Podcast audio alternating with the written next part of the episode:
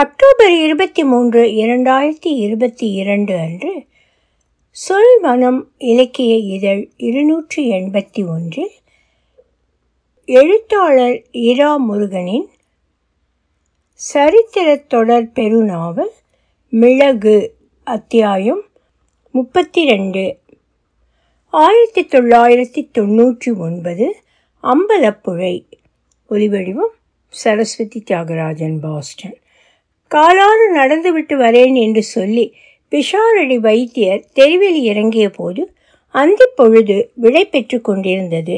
மிகச் சமீப நேரத்தில் மழை பெய்து ஓய்ந்த அடையாளங்கள் தெரு ஓரத்தில் தேங்கிய தண்ணீராகவும் கோவில் வாசலில் சுருட்டி வைக்கப்பட்டு இருபுறமும் துவார பாலகர்கள் மேல் சாய்ந்திருந்த குடைகளாகவும் மழையை வழிப்படுத்தி தரைக்கு கீழே சேமித்து வைக்க வழி செய்யும் வாய்க்கால்களில் நீர் பாய்ந்து கொண்டிருக்கும் சத்தமுமாக நீடித்தன. இன்றைக்கு செண்டையும் எடக்காவும் மாறாரின் சோபான சங்கீதமும் சற்று முன்னரே ஒலித்து போயிருக்கலாம். பிற்பகல் மூன்றரை மணிக்கு கண்ணசந்தால் எழுந்திருக்க பின் மாலை பொழுது ஆகிவிட்டது. கோவில் ஒலிபெருக்கியில் பி லீலாவி நாராயணியும் கணீர் என்று ஒலித்து கொண்டிருந்தது. கோவிலுக்கு போகும் பாதையில் ஓரமாக நிற்கிறவர்கள் புதிதாக வருகிறவர்களை பால் பாயசம் வாங்கிட்டு போங்கோ என்று சுமாரான தமிழில் கேட்டு கொண்டிருக்கிறார்கள். பால் பாயசம் மதியம் ஒரு மணியோடு முடிஞ்சிடும், அப்புறம் அடுத்த நாள் வந்துதான் அந்த நாளுக்கான பாயசத்தை வாங்கணும்னு பாலக்காட்டில் கிளம்பும் போதே சொன்னாளே, வெளியூரிலிருந்து வந்த பக்தர் சொன்னார். சண்டை பிடிக்க இல்லை, தனக்கு கிடைத்த தகவலை இங்கே நிலவும் சூழலோடு ஒப்பிட்டு பார்த்து தெளிவு பெறல். அதுவும் சரிதான், அது தேவஸ்வம் என்ற தேவஸ்தானம் உண்டாக்கும் பாயசம், இது கோவில் தந்திரியும் மேல் சாந்தியும் ஆசீர்வதிச்சு தரும் பாயசம். கிருஷ்ணன் பாதத்தை வச்சு வாங்கிட்டு போகலாம். தேவசியம் பாயசத்தை சீஃப் மினிஸ்டர் முக்கிய மந்திரி பாதத்திலே தான் டென் டு ஃபைவ் ஆஃபீஸ் நேரத்திலே வச்சு வாங்கிட்டு போகலாம். அவர் சிரிக்க பால் பாயசம் நேரம் கெட்ட நேரத்தில் கிடைக்கும் என்ற நப்பாசை முன்னுக்கு வர, ஒரு லிட்டர் வாங்கினா விஜயவாடா போகிறவரை அப்படியே இருக்குமா என்ற அபத்தமான கேள்வியை அந்த ஆணுடைய கூட வந்த பெண்மணி கேட்கிறார். அது நீங்கள் எப்போ விஜயவாடா போகிறேங்கிறத பொறுத்தது, எதில் போவேன்னு அடுத்த கேள்வி. பொதுவாக சொன்னால் இப்போது சாயந்தரம் ஆறு மணிக்கு வாங்கினேடா ராத்திரி பன்னிரண்டு வரை சௌகரியமாக குடிச்சிக்க வேண்டியது, அதுக்கு மேலே கிருஷ்ணார்ப்பணம். அவர் பாதத்தை வச்சு எடுத்ததாலே கூடுதல் நேரம் நன்னாயிருக்கும்னு நினைக்க வேண்டாம். அந்த தெலுங்கு கோஷ்டிக்கு இரண்டு அல்லது மூன்று லிட்டர் ஜெரி கேனில் அம்பலப்பழை பால் பாயசம் என்று அவசர அவசரமாக தயார் செய்து விட்டுவிட்டு நிம்மதியாக போய்கொண்டிருக்கும் கோவில் உத்தியோகஸ்தரை பார்த்து புன்னகைக்கிறார் பிஷாரடி. அர்ஜுனனான அவர் சந்தேகத்தை தீர்த்த கிருஷ்ணன், அதெப்படி கஸ்டமர் கேட்ட அரை மணி நேரத்திலே பாயசம் வந்துடுறது என்று கேட்டால், மனைக்கு வர சொல்லி அங்கே வரிசையாக வைத்திருந்த நாலு ரெஃப்ரிஜிரேட்டரில் பால் பொடியும் கண்டென்ஸ் மில்க்கும் பொடித்து வைத்த ஏலமும் வேக வைத்த முந்திரியும் ஊற வைத்த குங்குமப்பூவும் பிசினாக வைத்த பச்சை கற்பூரமும் வேக வைத்த பால் அடையும் பல நிலையில் பாகு வைக்க வெல்லமும் சீனியும் பசும் பாலும் எருமை பாலும் விதவிதமாக பால் பாயசத்தின் முன் வடிவங்கள் என்று அறிமுகப்படுத்தினார். மூன்று மடங்கு கட்டணத்தில் பத்தே நிமிஷத்தில் பால் பாயசம் சுட சுட உண்டாக்க எலக்ட்ரிக் அடுப்பும் இதர மின் சாதனங்களும் கூட அதோ உண்டு. எதை எதை எவ்வளவு கலந்து எவ்வளவு சூடாக்க வேண்டும் என்று தெரிந்தால் போதும், சப்ளை செயின் மேனேஜ்மெண்ட் நிபுணர்கள் இவர்களிடம் கற்றுக்கொள்ள வேண்டும் என்று நினைத்தார் பிஷாரடி. கோவிலுக்கு தவறாமல் தினம் சாயந்தரம் போகும் ரிட்டையர்டு ஆண்களின் கூட்டம் ஒன்று உண்டு என்று பிஷாரடி கவனித்து வைத்திருந்தார். இவர்களால் காலை உறக்கத்தை துறக்க முடியாது என்பதால் விசேஷ நாட்கள் தவிர மற்ற தினங்களில் காலையில் கோவிலுக்கு தரிசனத்துக்கு போவது அபூர்வம்தான். அதை ஈடு செய்ய கோவில் குளத்தில் தினசரி பிற்பகல் மூன்றரை மணிக்கு தந்திரியோ மேல் சாந்தியோ முழுக்கு போடும்போது செருப்பில் காலை நுழைத்து கொண்டு ஒவ்வொருவராக வழியில் வந்து சேர அடியார்கள் கூட்டமாக கோவிலுக்கு நடக்க தொடங்குவார்கள். தொடங்குவது சரிதான், ஆனால் நேரே போக முடிகிறதா? ஜான் கிட்டாவையர் சைவ உணவகத்தில் படியேறி ஒரு காப்பி, காப்பியை தனியாக குடிக்க முடிகிறதா? கீரை வடை, மிளகு வடை, மைசூர் போண்டா, சமோசா என்று பக்கவாதியம் சுட சுட தயாராக இருப்பதாக ஓட்டல் பரிமாறிகள் ஆசை காட்ட ஆளுக்கொரு காரம், இப்படி முஸ்தீபோடு காப்பி. எல்லாம் முடிந்து கோவில் வாசலுக்கு போகும்போது ஐந்து மணி அடிக்க ஐந்து நிமிடமாக இருக்கும். கோவில் வாசலில் வாட்ச்மேன் இவர்கள் வருகைக்காக ஒரு முக்காலியில் மன அழுத்தத்தோடு கை நடுங்க உட்கார்ந்து இவர்கள் வரும் வழியில் கண்பதித்து இருப்பான். சாரே, ஷர்ட் தரித்து அகத்து கோரான் பாடில்லா சார், சட்டை போட்டுக்கிட்டு கோவிலுக்குள் போவதற்கு தடை இருக்கு ஆண்களுக்கு, ஷர்ட் அழிக்கணும் தினசரி சொல்லி பழக்கம் வாட்ச்மேனுக்கு. கோவில் ஆரம்பம் எங்கே இல்லை, இது கடைவீதி ஆரம்பம், இங்கே இஷ்டம் போல சட்டை போட்டுக்கலாம். இன்னும் நூறடி நடந்தால் கோவில் துவாரபாலர்கள் பக்கம் வருவோமே, அங்கே தான் கோவில் தொடங்கிறது, அங்கே போய் சட்டை அழிச்சுக்கிறோம் ராமுண்ணி, நீ மிண்டாதிரு. பிரம்புத்தடியை எந்த விதமான விரோதமோ அதிகாரமோ காட்டாமல் கையில் வைத்து உருட்டியபடி பாடில்லா பாடில்லா பாடில்லா என்று பழைய மலையாள படத்தில் கதாநாயகிய கதாநாயகன் வரம்பு மீறி முத்தம் கொடுக்க முன்வரும்போது எச்சரிப்பது போல் எச்சரிப்பார் ராமுண்ணி. சரி, இன்னைக்கு ஒரு நாள் மட்டும் நாங்கள் சட்டை அழித்து தோளில் பாதியை போட்டுட்டு போகிறோம். நீர் இருக்கும் தேவஸ்வம் ஆஃபீஸர்மார்கிட்டே கேட்டு வையும், நாளைக்கு இந்த தாவா இல்லாமல் போகணும். இந்த தினசரி சமாதானம் அடுத்த நாள் தினசரி சச்சரவாகி பின்னால் புது சமாதானத்தில் முடிகின்றது. குழந்தைகள் விளையாட்டு போல இவர்கள் ஒருவரை ஒருவர் வம்பு கிழக்க, அதுவும் ராமுண்ணியை தனித்தனியாக சச்சரவில் ஈடுபடுத்த அவரும் இதை எதிர்பார்த்து காத்திருக்கிறார். ஒருவர் ஒரு நாள் வராவிட்டால் மற்ற தரப்பு துடித்துவிடும். திலீப் ராவ்ஜி வீட்டு வாசல் வந்திருந்தது. கூட வந்த பால் பாயசமும் சாயந்தர அடியார் கோஷ்டியும் மனதிலிருந்து இறங்கி போக பிஷாரடி அழைப்பு மணியை அழுத்தினார். பெரியவர் பரமன் தாங்கு கட்டைகளை எடுத்து தரையில் ஊன்றும் சத்தம், வந்துட்டேன், கொஞ்சம் தாமதமாகும், நான் நடக்க சிரமப்படுகிறேன் என்று வழக்கமாக சத்தமாக சொல்லும் வார்த்தைகளோடு வாசலுக்கு வந்தார் அவர். பரமன் கதவை திறந்தபோது பிஷாரடி வைத்தியரை பெயர் நினைவு வைத்து அழைக்க சிரமப்பட்டார். கேட்டுவிடலாம், வரணும் வரணும் சார், பெயர் சட்டுன்னு நினைவு வராமல், சாரி, நான் நாராயண பிஷாரடி. ஓ, நினைவு வந்துடுத்து, லண்டன்லேருந்து வந்திருக்கேள், சாக்லேட் நிறைய கொண்டு வந்தேளே, திலீப் டாக்டர் கல்பா கொடுத்து விட்டாள்னு. ஆமாம் என்று சிரித்தபடி தலையசைத்தார் பிஷாரடி. ஆக்ஸ்போர்ட் யூனிவர்சிட்டி கௌரவ சரித்திர ப்ரொஃபஸர், இதே அம்பலப்புழையில் நூற்றி ஐம்பது இருநூறு வருஷம் எட்டு பத்து தலைமுறையாக இருக்கிற குடும்பம், வைத்தியர் குடும்பம். நான் தொழில்முறை வைத்தியர் இல்லைனாலும் வம்சப்படி வைத்தியர். ப்ரொஃபஸர் பிஷாரடி மெய்கீர்த்தியை வரிவிடாமல் ஒப்பித்தார் பரமன். பிஷார் சந்தோஷப்பட உள்ளே அழைத்து ரெஃப்ரிஜிரேட்டர் திறந்து குளிர்பானம் கொடுத்து உபசரித்தார் பரமன். உங்கள் உடல்நலம் எப்படி இருக்கிறது என்று கேட்டார் பிஷாரடி. நன்றாகத்தான் உள்ளது, நான் முழிச்சுன்றிருக்கிற நேரம் நன்னா போகிறது, உறங்க போனால்தான் தொந்தரவாக இருக்குது என்றார் பரமன். பல பேருக்கு முழிச்சுன்றிருந்தால் தொந்தரவு, உறங்கினால் நல்லா இருக்கும், உங்களுக்கு தலைகீழே என்றார் பிஷாரடி. அதுவும் ஐநூறு வருஷ தூக்கம் என்றார் பரமன். பிஷாரடி குறிஞ்சிரிப்போடு பரமனை பார்த்தபடி குளிர்பானத்தில் லயித்திருந்தார்.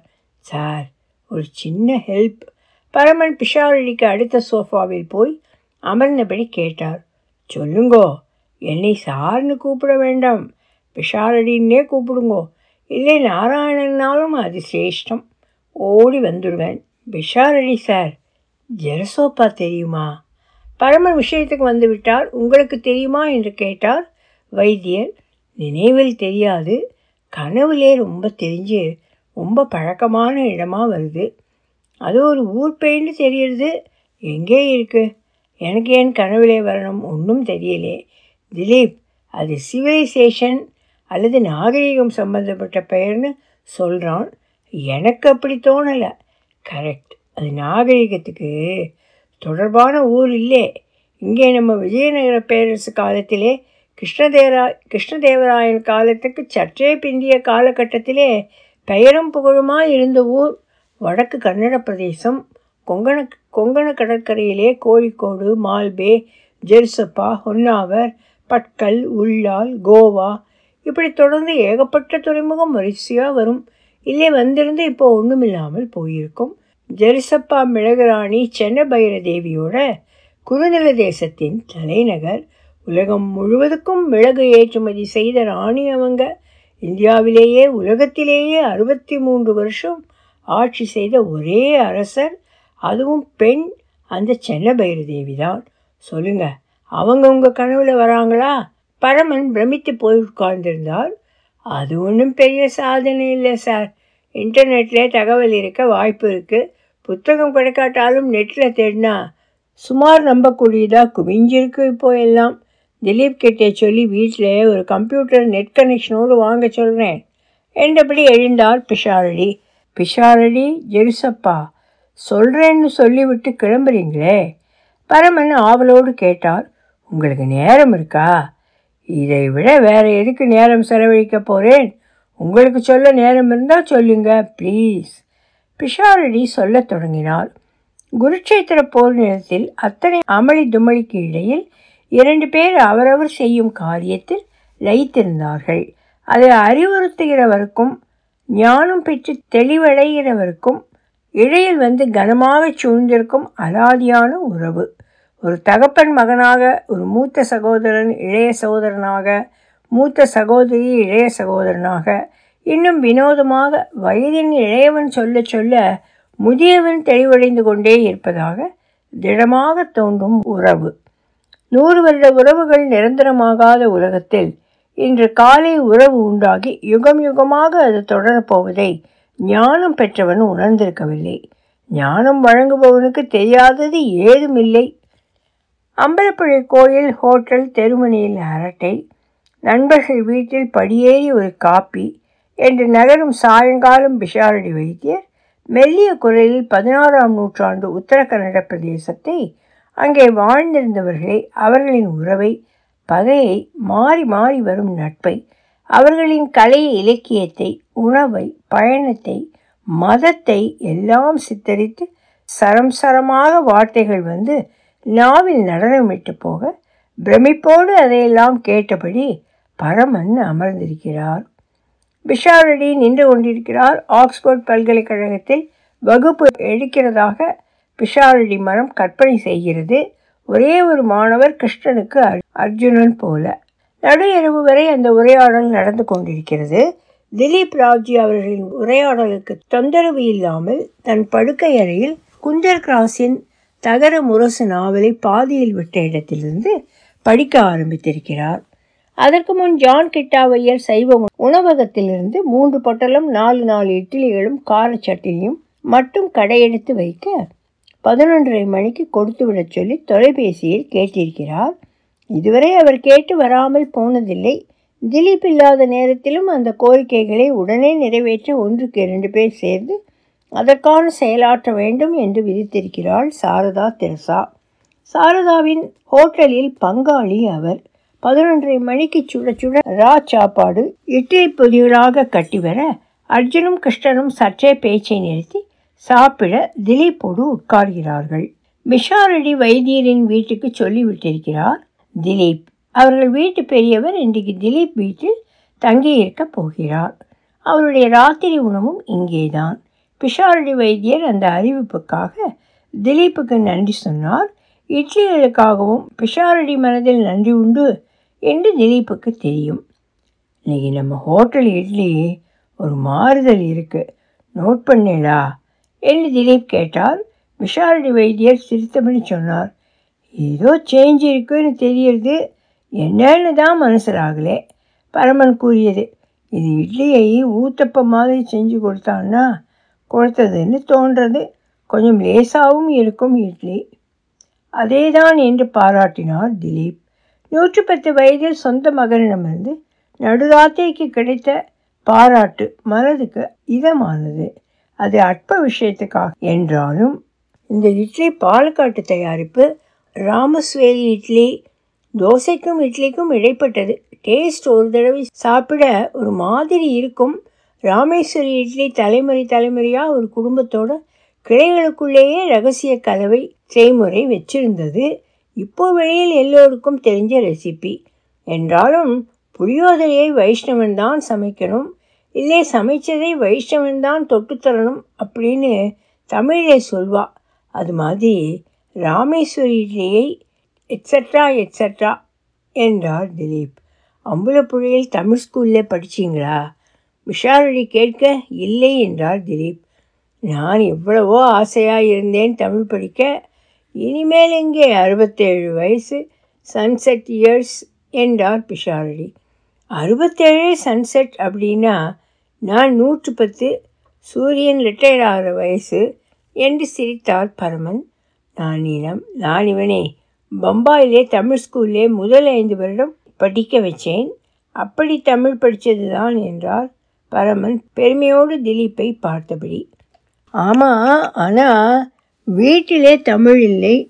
அம்மா மராத்தி, நானும் அப்பாவும் அதேபடி மராட்டி பேசியே பழகிட்டது. அகல்யாவை கல்யாணம் செஞ்சுட்ட பிறகு இங்கே அம்பலப்புழை வந்த பிறகு வீட்டிலே முழுக்க முழுக்க தமிழ்தான், மலையாளம்தான். பத்திரிகை கூட சரளமாக படிக்க பழக்கமாயிடுத்து என்றார் திலீப். திலீப், பிஷாரடி சார் எனக்கு உத்தரகன்னட பிரதேசம் வரலாறு, ஜியாகிரஃபி, சோஷியாலஜி எல்லாம் குளிகை வகுப்பு, கேப்சூல் கோர்ஸ் வகுப்பு எடுத்துக்கிட்டு இருக்கார். நான் உறக்கத்திலே கண்டதை ஒரு மாதிரி ஃபஸியாக, முக்கியமாக ஜெருசப்பாவை, அது என்ன மாதிரி ஊர், யார் இருந்தாங்க எல்லாம் சொல்கிறார். அதெல்லாம் இன்டர்நெட்டில் இருக்கிறாமாம், ஆனால் அதில் எவ்வளவு சத்தியம்னு தெரியாது. இது straight from the mouth of Oxford sociology professor.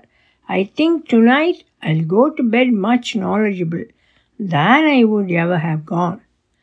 அட, நான் ஏதோ எனக்கு தெரிஞ்சதை எடுத்து விட்டுட்டுருக்கேன், அலுப்பு வரும்போது சொல்லுங்கள், நிறுத்திக்கிறேன் என்றார் பிஷாரடி. நீங்கள் வகுப்பெடுக்கவே பிறந்த வம்சம் என்றார் திலீப். அது என்னமோ நிஜம்தான். இதே அம்பலப்புழையிலே இந்த பெயர் இருக்கே, ஜான் கிட்டாவையர், அவரோட மாமனார் ஆலப்பாட்டு வயசர் தான் பறக்கிற வியாதியஸ்தராய் இருந்தார். எங்கள் எள்ளுப்பாட்டினார், அதாவது ஏழு தலைமுறைக்கு முந்தியவர். அப்படி பறந்தவரை கீழே இறக்கி மருந்து கொடுத்து குணப்படுத்தியவர். திலீப் அவரை சுவாரஸ்யமாக பார்த்து, அந்த வயசர்தான் புதையிலே கிடைச்ச திரவத்தை பசுமாட்டுக்கு கூளத்தோடு கொடுத்து அதை இங்கிலீஷில் தப்பு நம்பரமாக பேச வச்சாரா என்று கேட்டார். இல்லை, அவர் சாவக்காட்டு வயசன், வேறே ஒருத்தர், ஃபஸ்ட் ஜெனரேஷன் கன்வெர்ட். திலீப் உறங்க போக பிஷாரடியும் பரமனும் மறுபடியும் ஹாலில் மிளகு ராணியின் ஊமத்திச்சாறு போர்த்தந்திரம் பற்றி தொடர ஆரம்பித்தார்கள். திலீப் தட்டில் இரண்டு கப் சூடான காப்பியோடு வந்து உபச்சரித்தார். நீங்களும் கேட்கலாம், ஒரு ரகசியமும் இல்லை நாங்கள் பேசுறது என்று வைத்தியர் சொல்ல, அடக்கமாக, அது சுவாரஸ்யமாக இருக்கும் நிச்சயமாக. அப்பாவுக்கு கனவு தொந்தரவு இருப்பதால் அவருக்கு ரொம்ப பிரயோஜனமாக இருக்கலாம். எனக்கு ப்ரொஃபஸர் சார்கிட்டே ஸ்காட்டிஷ் ஹிஸ்டரி கேட்கத்தான் ஆவல் என்று சொல்லி கப்களை எடுத்து கொடுத்தார். நிச்சயம் ஒரு நாள் விரைவில், அதுவும் ஹிஸ்டரி ஸ்டடி சர்க்கிளில் தொடங்கி எல்லா வரலாறும் பேசலாம் என்றார் பிஷாரடி. ஆக அதுதான் ஜெருசப்பாவும் ஹொன்னாவரும் பட்கல்லும் புட்டிகேயும் உள்ளாலும் மிர்ஜான் கோட்டையும் கோகர்ணமும் சொல்லக்கூடிய ஹிஸ்ட்ரி. இன்னும் நிறைய இருக்குது என்றாலும் இந்த ராத்திரிக்கு இது போதும். சரி, எனக்கு சில சந்தேகங்கள். பரமன் சார் உதவி செய்தால் அது இல்லாமல் போகும். நானா? நீங்கள் பெரிய ஆக்ஸ்போர்ட் ப்ரொஃபஸர், நீங்கள் எங்கே? வெட்டிய ரெண்டு லைஃப் காலம் வீணடித்த பழைய மார்க்சிஸ்ட் நான் எங்கே? ரெண்டு பேரும் ஒரே இடத்திலே இங்கே தான் இருக்கோம், அதில் என்ன சந்தேகம்? எனக்கு உங்கள் கனவுகள் பற்றி கொஞ்சம் தகவல் வேணும். சொல்லியபடி சொப்பனங்கள் சொப்பனங்கள், நீங்கள் சொர்க்ககுமாரிகள் அல்லோ என்று பீலீலா குரலில் பாடினார் பிஷாரடி. பிரமாதம் என்றார் பரமன். உங்கள் கனவுகளிலே சட்டுன்னு ரொம்ப வித்தியாசமான ஏதாவது நடக்கிறதா தோணியிருக்கா? ஆமாம், இந்த தாங்கு கட்டை ரெண்டும் கிடையாது, கால் இரண்டும் சாதாரணமாக இருக்குது, நடக்கிறேன், ஓடுறேன், குதிக்கிறேன். அது நல்ல விஷயம், வேறு என்ன வித்தியாசம்? ரொம்ப இளைஞனாக இருக்கேன் என்றார் பரமன். திலீப்பின் படுக்கை அறையை பார்த்துவிட்டு குரல் தாழ்த்தி, நாலந்து இளவயசு பெண்கள் என்மேல் ஆசை வச்சுருக்காங்க. Wow, that is fascinating. அவங்களோடு செக்ஸ் வச்சிட்ருக்கீங்களா? பரமன் தயங்கி, அது வேணுமா ப்ரொஃபஸர் சார் என்று தர்ம சங்கத்தோடு சொல்கிறார். வேணாம்னா வேணாம், ஆனால் நீங்கள் காசுனோவாவா கனவிலே இருந்தால் அது வேறு எங்கேயாவது நம்மை தேட எடுத்து போகும். சீக்கிரம் ப்ராப்ளம் சால்வ் ஆகும். நோட்டர் ப்ரொஃபஸர், எனக்கு நினைவு இருக்கிற வரை நோ செக்ஸ். இருந்தால் துணி நனைஞ்சிருக்குமே, அது வேலிட் ஆர்கியூமெண்ட் தான். எல்லா சீடும் ராஜவம்சமா? இல்லை, அப்படி நினைவு இல்லை. சிவராத்திரி கனவிலே இவங்களை தனித்தனியாக பார்த்த நினைவு. முகம் புனை மாதிரி இருக்கு. சாம்பிராணி வாடை எங்கே இருந்து வந்தது? கோவில் தானா, வேறே பிரார்த்தனை கூடமா? தெரியலே. அப்புறம் எல்லோரும் தமிழே தான் பேசுகிறாங்க, என்கிட்டேயும் சரி அவங்களுக்குள்ளேயும். என்ன காலம்னு கேலண்டர் வேணாம், இருந்தாலும் எந்த வருஷம்னு தெரியறதா கனவிலே? மகா சிவராத்திரி வருது, அது போராதே, எந்த ஊர்னு தெரியறதா? ஜெருசப்பான்னு சொன்னீங்க, அதோடு கூட ஜெருசப்பா கூட முழுக்க வரல. அங்கே என்ன பண்ணிட்டு இருக்கீங்க? மறந்து விட்டிருந்தது. இதற்கு மேல் எந்த தகவலும் நினைவு இல்லை பரமனுக்கு. மிர்ஜான் கோட்டை ஞாபகம் இருக்கா? விருந்திலே ஜெய் விஜின்னு புது இனிப்பு செஞ்சு கொடுத்தேன். கொடுத்தீங்களா? கொடுத்தாங்களா? கொடுத்தாங்க. இல்லை, எனக்காக மாற்ற வேண்டாம். நீங்கள் இனிப்பு விற்கிற கடைக்காரரா அல்லது இனிப்பு செய்து தர ஸ்வீட் ஸ்டார் சமையல் வேலையில் இருக்கப்பட்டவரா? நினைவு இல்லையே. கடைவீதி கோவில் தெரு ஏதாவது ஞாபகம் இருக்கா? இல்லை. வண்டி, சேரட் வண்டி நீங்கள் ஓட்டுறீங்களா? தெரியல. என்ன மாதிரி வண்டி? குதிரை வண்டி. என்ன மாதிரி குதிரை? நல்ல உயரமாக கருப்பு குதிரை. அது இந்த கனவில் வந்தால் வேறு எப்போவாவது வந்ததா? நினைவு இல்லை. கனவுலே நீங்கள் வேறு காலத்திலே இருந்து வந்தவர்னு நினைவு இருக்கா? அந்த காலத்துக்கு திருமணம்னு ஆர்வமும் அவசரமும் இருக்கா? அதனும் தெரியலையே வைத்தியர் சார். ஆக நீங்கள் நாக்பூரில் வச்சு தில்லி பம்பாய் பிளேன்லே போகும்போது காணாமல் போனது நினைவு வரவில்லை. ஆமாம் டாக்டர், ஆரம்பத்திலே ஒரு கனவு. நான் நாக்பூர் ரன்வே பக்கமாக தாங்கு கட்டைகளோடு தற்போது விமானம் இறங்க வந்துட்டுருக்கிறது போல கனவு. பயங்கரமான ஒன்று அது, உசுருக்கு பயந்து ஓடுறது. ஆனால் அந்த கனவிலே இந்த பழைய காலம் எதுவும் வரலே. பழைய காலம்னா எப்படி? எல்லோரும் வேஷம் கட்டிண்டு ஆடுற மாதிரி, பெரிய மீசை தாடி, பொங்கல் உடுப்பு ஓவியத்திலே பார்க்குற மாதிரி. அப்புறம் நினைவு வரலே. கனவிலே பேப்பர் வந்ததா? புரியலே. நியூஸ் பேப்பரா? இல்லை சார். காகிதம் வந்ததா? எப்படி எல்லோரும் எழுதினான்னு சூசகம் இருக்கா? நினைவு இல்லை சார். அப்புறம் வெளிநாட்டார்கள், முக்கியமாக வெள்ளைக்கார ஐரோப்பியர்கள் வந்தது நினைவு இருக்கா? ஐரோப்பியர் வரலே. ஆப்பிரிக்கா கருப்பர் ஒருத்தர் கருப்பு குதிரையிலே போனது இந்த கனவுகளாக தெரியலே. அடுத்த கனவு வந்துன்னா கட்டாயம் வரும். உடனே முழிப்புத்தட்டு இல்லையா? நாலு வரியாவது டைரியிலே எழுதி வச்சுக்கோங்க. இல்லை, எத்தனை மணினாலும் சரி எனக்கு ஃபோன் பேசுங்க. யார் கூட பேசுகிறீங்க, அவங்க பெயர் எல்லாம் நினைவு வந்த வரைக்கும்.